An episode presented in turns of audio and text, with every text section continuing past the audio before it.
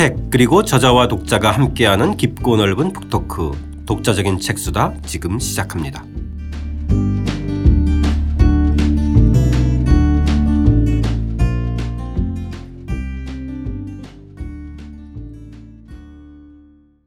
주경철 교수와 함께하는 주경철의 유럽인 이야기 3권 4장 로베스피에르 세 번째 이야기입니다. 모든 사람의 머리 위로 평등의 낫을 휘두르다 편 시작하겠습니다.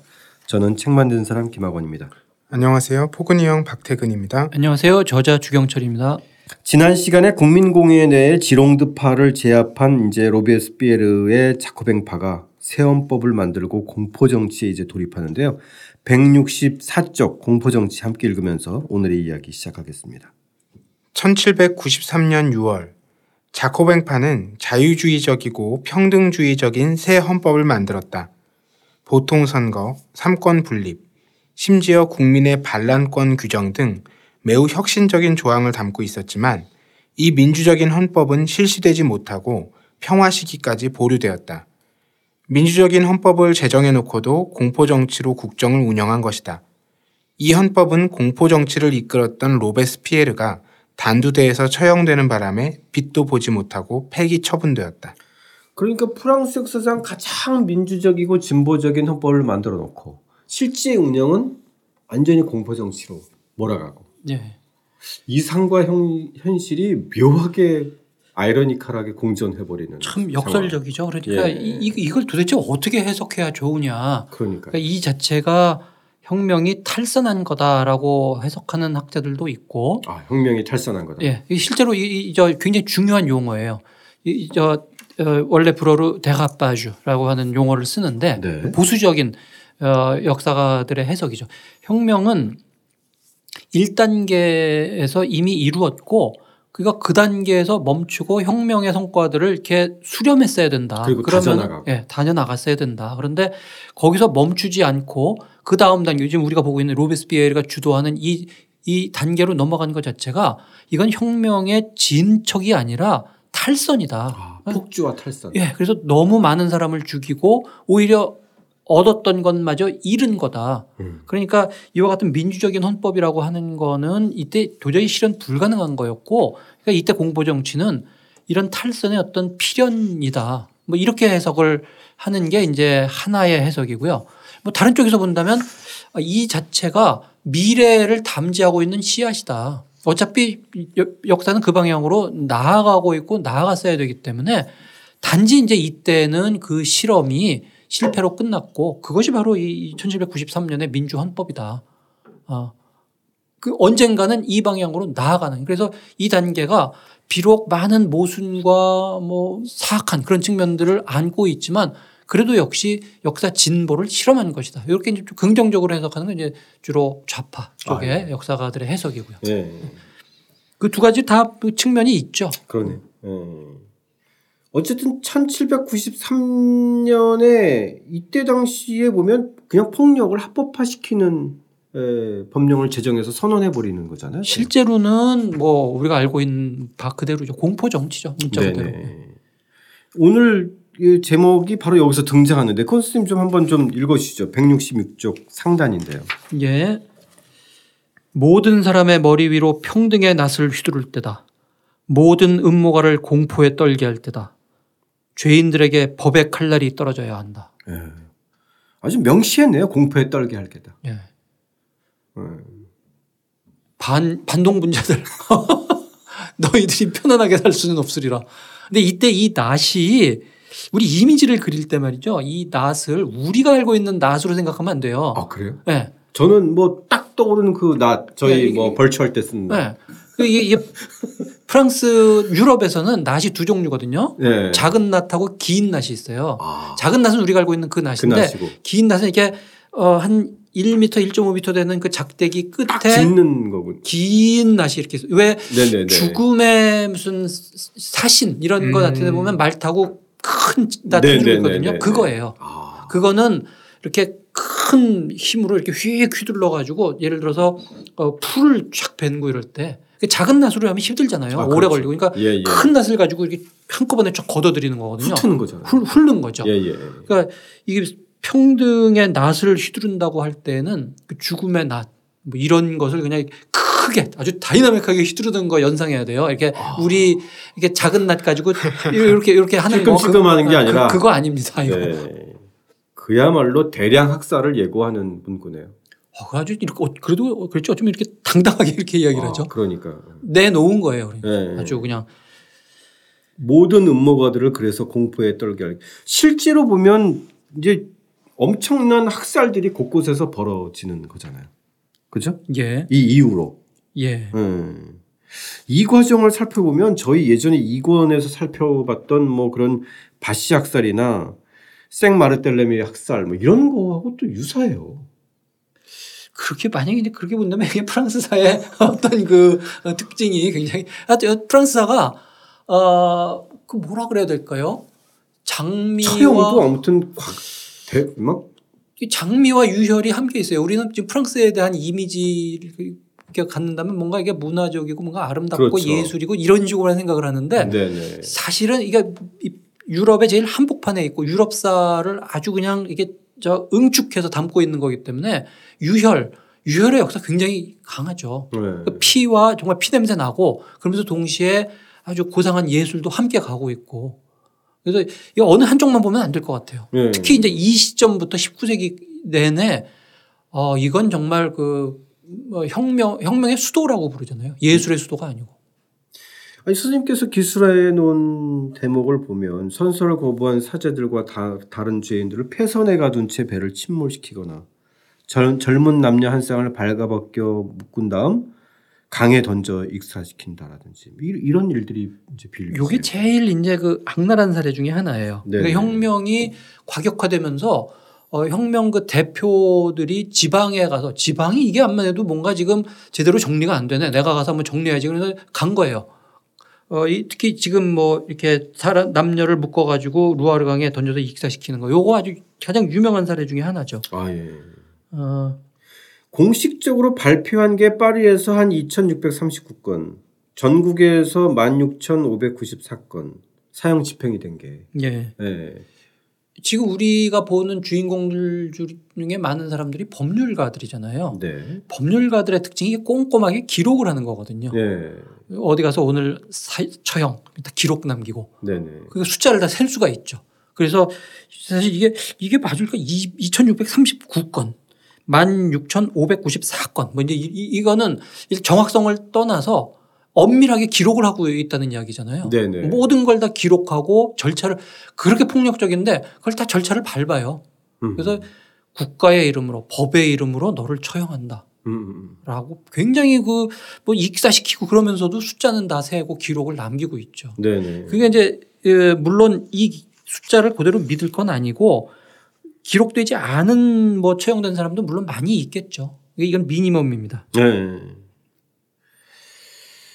자, 정말 이런 결과를 어떤 생각을 가지고 어, 이 흐름들을 이끌었는지를 한번 좀 어, 잠깐 어, 이야기를 좀 나눠봤으면 좋겠는데요. 저희가 어, 정의로운 폭력은 과연 음, 있는가? 필요한가?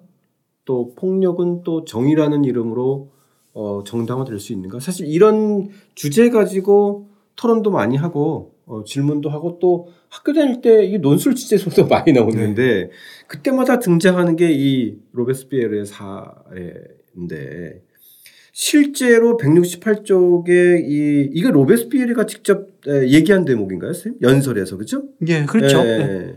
그 대목을 한번 읽어보고 선생님 말씀 좀 들어보겠습니다.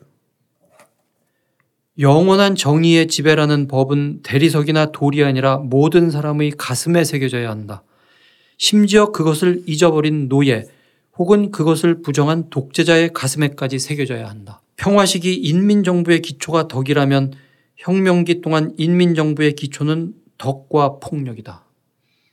덕이 없는 폭력은 사악하고 폭력 없는 덕은 무력하다. 폭력은 신속하고 가혹하고 굳건한 정이다. 그러므로 그것은 덕의 발산이다. 그것은 원칙 자체라기보다는 조국의 긴박한 필요에 적용되는 민주주의의 일반 원칙의 결과이다. 우리가 사실 이 읽을 보면서 어쩜 이럴 수 있지 하지만은 사실 우리도 살다 보거나 또 우리의 역사에서도 보면 이런 생각을 가지게 하는 경우나 이런 생각을 가진 사람이 꽤 있어요. 이게 이제 뭔가 사실 현실은 네. 굉장히 복잡하고 애매모호하고 이런 측면이 있잖아요. 그렇죠. 하, 이 모순들 이거 좀 어떻게 한번 깨끗하게 깨끗이 어떻게 좀 정리하고 이상적인 그 사회로 나아갈 수 없을까 우리 많이 생각을 하는데 그렇죠.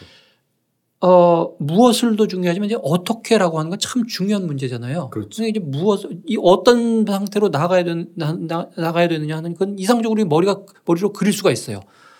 그게 이제 덕이죠. 덕성스러운 사회, 어떤 이상적인 사회, 아름다운 사회 그 머릿속으로 그리는데 맨날 머릿속에 백날 그리면 뭐 하냐. 그쪽으로 가야지, 나가야지.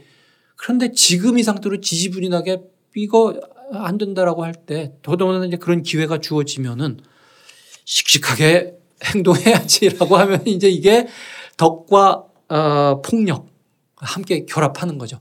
그러니까 이, 이거가 어, 이럴 수밖에 없느냐. 이게 좋은 거냐. 뭐 뭐, 뭐 여러 가지 정말 이거야말로 논술 시험에 딱 제기할 만한 그런 거지만 아, 시- 그- 그러니까 우리가 더더욱 이제 이 역사에서 과연 그런 현상이 정말 역사에서 나타났을 때 어떤 거냐 하는 거는 한번 이렇게 차갑게 볼 필요는 있어요. 네, 네.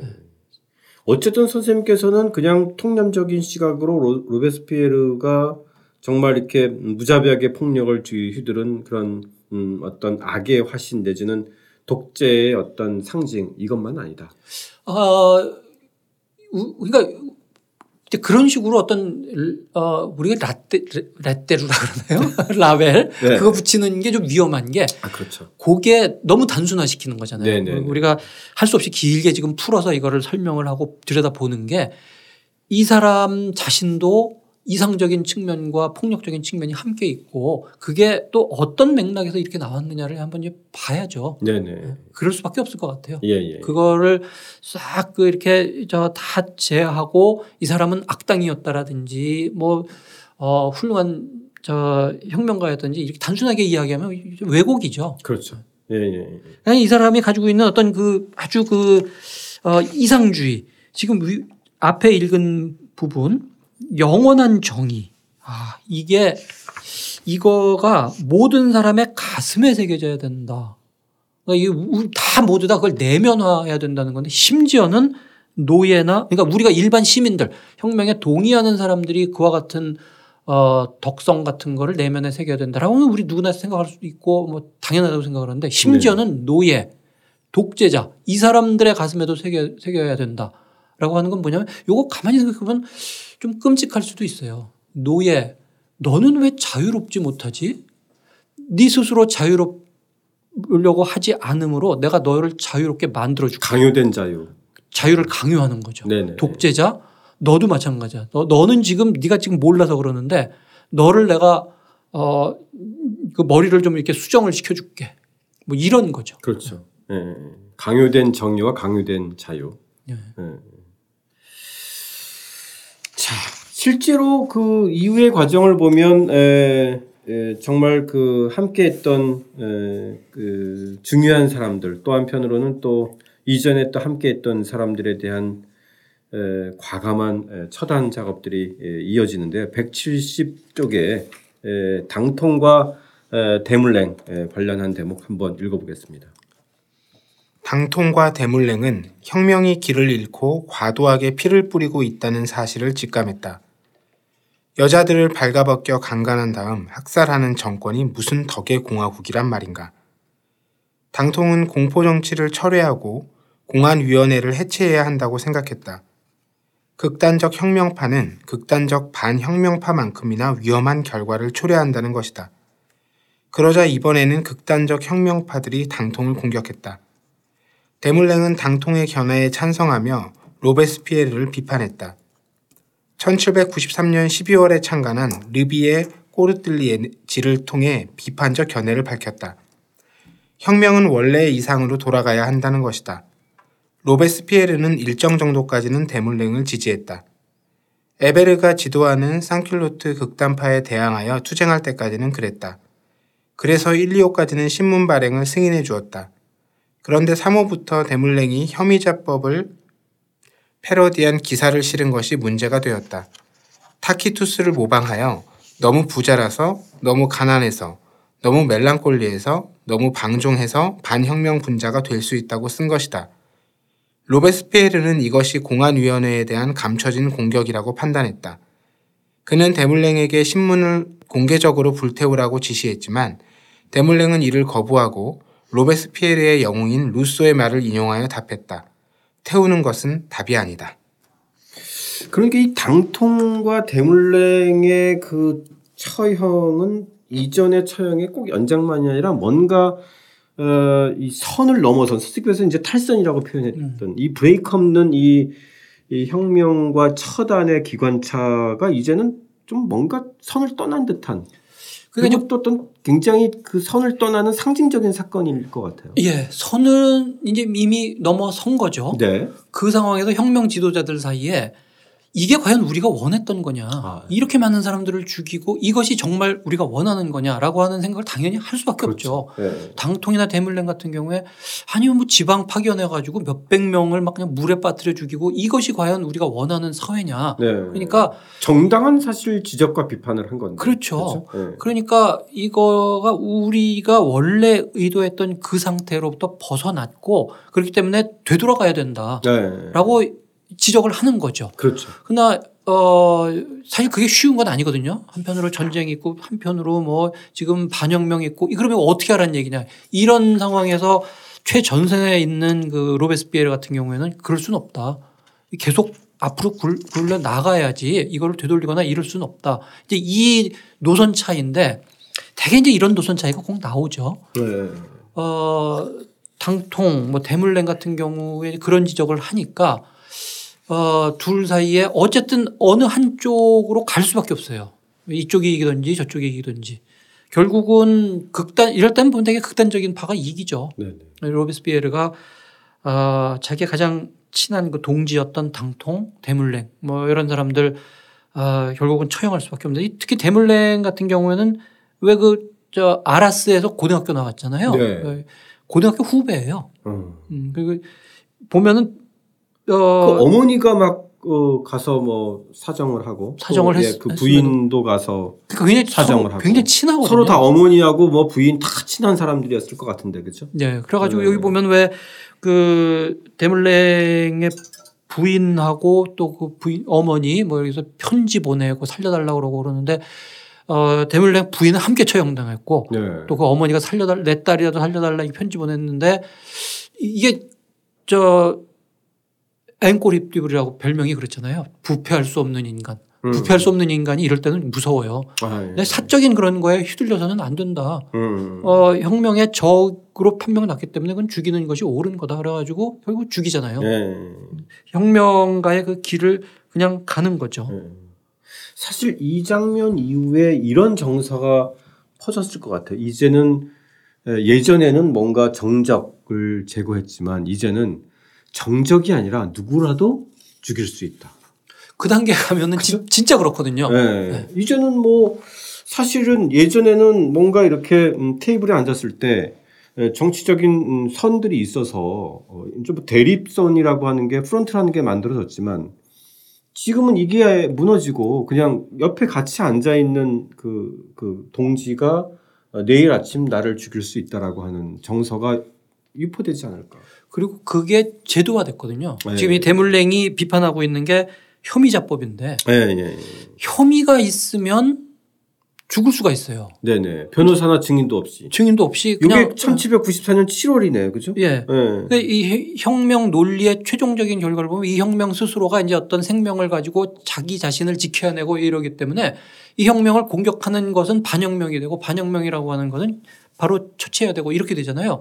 근데 그게 아주 극단이 되니까 혐의자. 근데 이 혐의라고 하는 것이 굉장히 넓어요. 아, 그래서 때로는 말 한마디 잘못했다가 음, 어, 이거 요새 좀 심하군. 야, 이거 좀 그래, 어, 어, 무섭네. 이런 얘기 했다가 바로 죽어요. 음. 그러니까 대물랭이 지금 야 너무 부자라서 죽든지 너무 가난해서 죽든지 너무 멜랑꼴리해서 죽든지 너무 방종해서 죽든지 이런 식으로 비판하는 게 사실은 옳은 지적이거든요. 네네네. 옳은 지적이기 때문에 또 받아들일 수 없죠. 음. 로베스피에르 같은 네. 경우에는 그러니까 어떠한 이유에서라도 다 혐의를 씌워서 죽일 수 있는 그런 이제 법의 상태가 됐어요. 그렇죠? 그런 단계가 되니까 네. 이제는 어 혁명 그 지도자들 사이에서도 공포가 안 찾아올 수가 없어요. 아 그렇죠.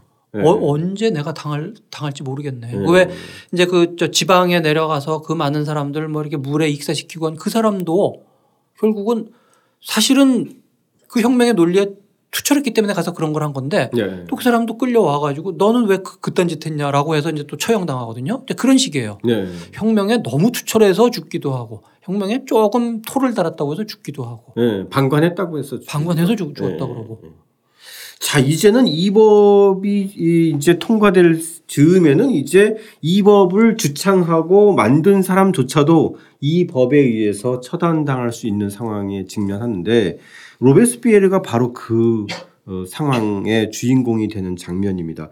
172쪽 어, 로베스피에르가 단두대에 오르기 직전에 에, 계기가 되는 상황 함께 읽어보겠습니다. 테르미도르 8일 오랜만에 국민 공회에 나간 로베스피에르는 두 시간에 걸쳐 긴 연설을 했다. 그는 연설 말미에 공화국 공격 음모에 가담한 사람들이 있으니 의심스러운 의원들을 숙청해야 한다고 주장했다. 의원들이 관련자 이름을 대라고 소리쳤는데 로베스피에르는 이를 거부했다. 이는 치명적인 결과를 가져왔다. 많은 의원이 자신이 살생부 명단에 끼어 있는 건 아닐까 공포에 사로잡혔다. 로베스피에르는 그날 저녁 자코벤 클럽에 가서 같은 내용의 연설로 열광적인 환호를 받았지만 그 시각 그의 정적들은 그를 공격할 모의를 하고 있었다. 그러니까 이미 그 이 작전을 짜놓고 있었는데요. 덫을 놓고.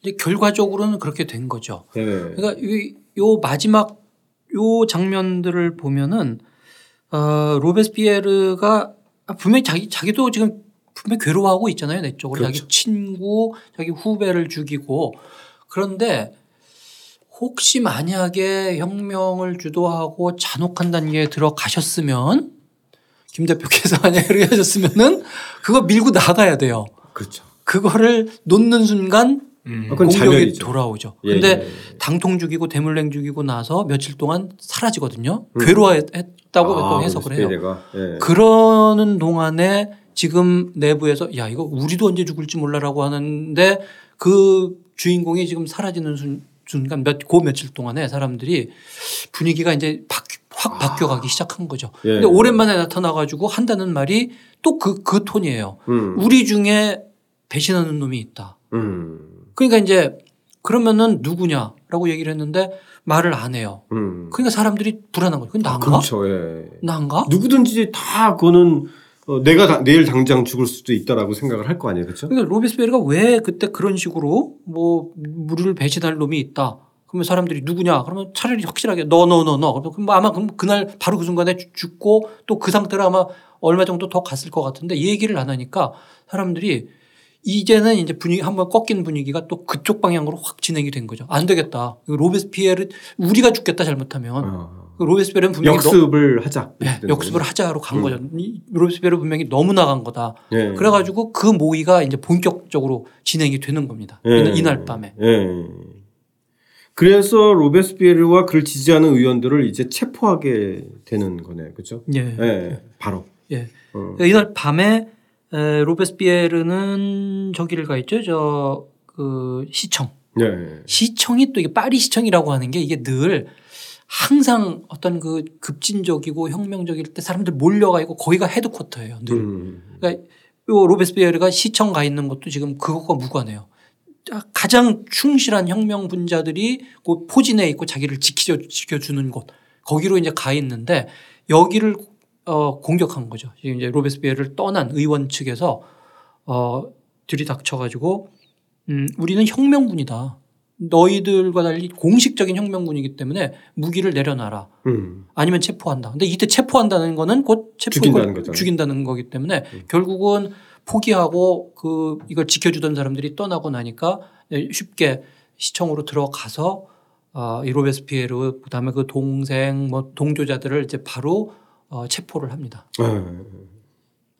그리고 나서 다음 날 바로 재판 없이 처형해 버리는. 예. 이때에 에, 잡아가지고 꽁스에르젤이라고 하는 곳으로 가요. 그게 어 마리 앙뚜아네트가 마지막으로 갇혀 있다가 아. 죽으러 간 곳이 거기거든요. 네네네네. 그 일단 죽으러 가는 사람들은 되게 거- 그곳에 중범죄자들은 일단 그곳에 갇혀 있다가 처형 직전. 예, 뭐 며칠이든 뭐 네. 뭐몇 시간이든 거기 갇혀 있다가 결국 이제 그러니까 거기 들어가면 죽는 거예요. 아, 예, 그러다가 재판 없이 바로 이제 그냥 사형 집행을 한 거죠. 근데 궁금한 게 다른 사람들은 보면 이렇게 마지막 말 하나씩 나오는데 로베스피에르는 없어요. 일단 턱을 다쳤거든요. 아, 어, 턱을 다쳐가지고 수건으로 이렇게 저저매싸 매고 있고 막 그것 때문에 일단 고통스럽고 그다음에 말하도록 내버려두지도 않죠. 그래도 뭐 당통인가요? 누군가는 죽을 때 뭐 내 목을 뭐 걸어놔라. 어, 그럴 만한 가치가 있다. 뭐 예. 이런 얘기도 하고 그죠? 어, 어. 죽을 때 무슨 뭐 멋있는 말 좀 하면은 이게 역사에 남아요. 네네. 이게 내 머리 보여줘라. 볼 가치가 있을 것이다. 당통은 되게 이렇게 연설도 멋있게 하고 그렇죠. 목소리도 크고 우렁차고 네네. 마지막 죽을 때도 이렇게 당당하게 죽어서 멋있는데 오히려 로베스피에르는 그런 체포되면서 다치고 뭐 그래서 이렇게 끙끙 앓다가 아. 비명 지르다가 죽어서 마지막에 뭐 좀더 일을 필요가 있을지 평상시에 멋있는 말 많이 했는데 마지막에 뭔가를 할 것 같은데 마지막에는 없더라고요. 그렇게 로맨틱하지는 않고 조금 비참하죠. 아. 자, 이 로베스피에르 그 처형 이후의 과정이 궁금해요. 일단 뭐 그때는 이제 어 워낙 많은 사람들을 죽이니까 예. 기계적으로 막 이제 사람을 죽이잖아요. 그 시신들을 처리하기 위해서 공동묘지를 새로 만들었어요. 거기다가 이제 이렇게 던져 넣는 거죠. 그래서 어, 로베스피에르 시신도 결국 못 찾아요. 그러니까 거기에 여러 사람과 함께 들어가 있다가 그 파리 시내니까 이제 19세기에 도시 계획이 진행되고 이러면서 그거를 폐쇄하고 거기 묻혀 있던 시신들을 집단으로 그 지하묘로 옮기거든요. 카타콤베. 에, 그래, 그래서 로베스피에르의 시신은 결국 이제 못 찾습니다. 하여튼 그런 식으로 이제 없어진 거예요. 예, 예. 예. 그래서 일단 로베스피에르 개인으로 보면은 최후를 맞고 동생과 함께 최후를 맞고 그리고 이 나서 좀 없어지고. 진정 국면으로 바뀌게 되는 거죠. 이, 이미 이거 뭐 표현을 뭐 어떻게 이제는 하는지 뭐 모르겠는데 갈 때까지 갔던 때문에. 극단까지 가니까 사람들도 이, 이제는 어, 이 상태로는 이거 이거 분명 히 비정상이고 예. 그러면서 어, 음, 전반적인 움직임이 약간 그 이렇게 보수화 되는 거죠. 네. 그리고 나서 스님도 피력하셨지만 그 모든 어, 공포 정치의 예, 그 모든 것들을 로베스피에르에게 예, 넘겼다. 사실은 꼭 같이 한 거거든요. 우리가 네. 로베스피에르를 보고 로베스피에르가 물론 특이한 사례이긴 하지만 그렇다고 로베스피에르가 모든 걸 한 건 아닌데 음. 이제 이 흐름이 뭔가 바뀌는 거를 감지한 그 사람들이 다 처형하고 나서 어 로베스피에르와 그때 죽은 사람들이 그 나쁜 놈들이었다. 음. 어, 우리는 원래 혁명의 대의에 충실한 이러이러한 업무만 하고 있었다라고 정리를 해버린 거죠. 네. 그런 사람들이 꼭 더 나쁜 정치적으로 그렇죠. 보면 더 나빠요, 그렇죠? 예. 네. 자, 후대 프랑스의 역사에서 로베스피에르는 뭐 이제 모두에도 스님 잠깐 얘기는 하셨지만 어떤 어떤가 좀 지금은 여지 좀 논쟁거리가 있나요? 아니면은 뭐 부분적인 복권의 여지가 있나요? 아니면 뭐 재조명의 흐름들이 있나요? 근데 이게 이제 어, 지금 우리가 본 것처럼 이 팩트는 명백하니까요. 네. 그 어떤 인물이었고 하는 건데 그거에 대한 평가인데 네. 평가라고 하는 건 전망과 연결이 돼 있잖아요. 그래서 그렇죠. 어 무슨 러시아 혁명이라든지 세계 혁명이라든지 이런 데에 대한 전망이 아직 있고 이럴 때는 이게 일종의 필요악이다 라고 해서 그 뭐 뭐 그럴 수는 있을지 모르겠지만 이제는 이런 인물을 그렇게 아주 긍정적으로 그 혁명을 지키기 위해서 나름의 어떤 성실한 인간이었다라고 보기에는 너무 이- 너무 지금 한 짓이 나아가- 너무 예. 네, 그래서 잔인하고 잔혹하고. 그래서 이거를 그냥 객관적으로 어, 기억을 할 수는 있지만 위대한 인물이라고 하는 식으로 재평가하기는 쉽지 않을 것 같아요. 네네. 하지만 어, 선생님의 그 글을 읽고 이야기를 나누면서 어, 우리가 기존에 알았던 로베스피에르를 그런 어떤 포갑 정치의 어떤 상징 아이콘으로만은 어, 뭐 읽혀지진 않더라고요. 그 혁명의 흐름의 최전선에 있었던 인물이기 때문에 네네.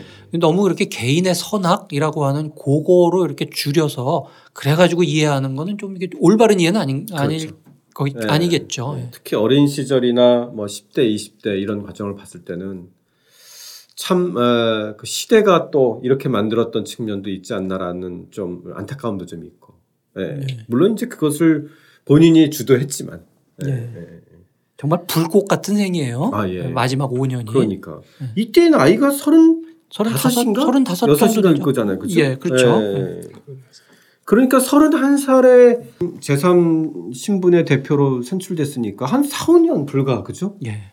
아, 정말 엄청난 역사의 소- 소용돌이에서 살았나요? 세계사적인 인물이라고 하는 표현이 딱 맞을 것 같아요. 예. 그 처형당하기 마지막 전날 밤 무슨 생각을 했을까 참 궁금하네요. 자신의 삶을 어떻게 또 반추하고 어, 자기의 생각을 어느 정도 마무리했을 텐데 그죠? 예. 예. 자기의 운명도 명확히 알았을 거고. 예. 예. 예. 갑자기 비가 맺이네요. 가족들은 없나요? 가족이 없죠. 아 그러네요. 예. 예. 동생도 같이 죽고. 그때 가, 같이 죽었으니까. 그죠. 유일한 혈육인 동생도 죽었으니 예. 도망간 아버지는 어떻게 됐는지 모르겠네요. 또 궁금해지네. 자, 이 프랑스 국왕을 단두대에 보내면서 왕정 체제를 무너뜨렸지만 또 이제 가장 또 민주적인 헌법을 공포하긴 했지만 또 반혁명 세력을 그렇게 처단하면서 공포 정치로 몰아갔던 이 로베스피에르는 여러 가지 생각을 좀 떠올리게 했던 에, 장면이 아닐까 싶습니다. 이 마지막 대목 선생님께 청해 읽으면서 저희들의 이야기 마무리하겠습니다. 주경철 교수와 함께하는 유럽인 이야기는 다음 시간에 3권 5장 이제는 좀 분위기를 좀 바꿔서 혁명을 예감한 천지의 예술가 모차르트 편으로 다시 찾아뵙겠습니다. 함께 해 주신 청취자 여러분 감사드립니다.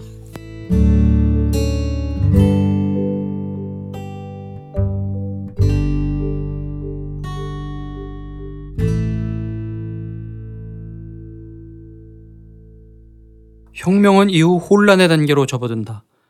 왕당파가 백색 테러를 자행하기도 했고 급진적인 당파가 무장봉기를 통해 국가 권력을 탈취하여 혁명 독재를 이루려는 음모를 꾸미기도 했다.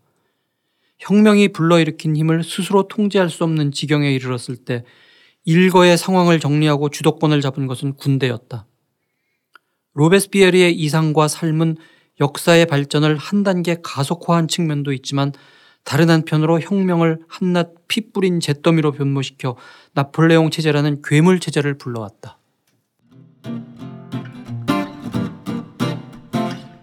독자적인 책 수단은 책 읽는 사람들이 모이는 공간 알라딘 서점과 함께합니다.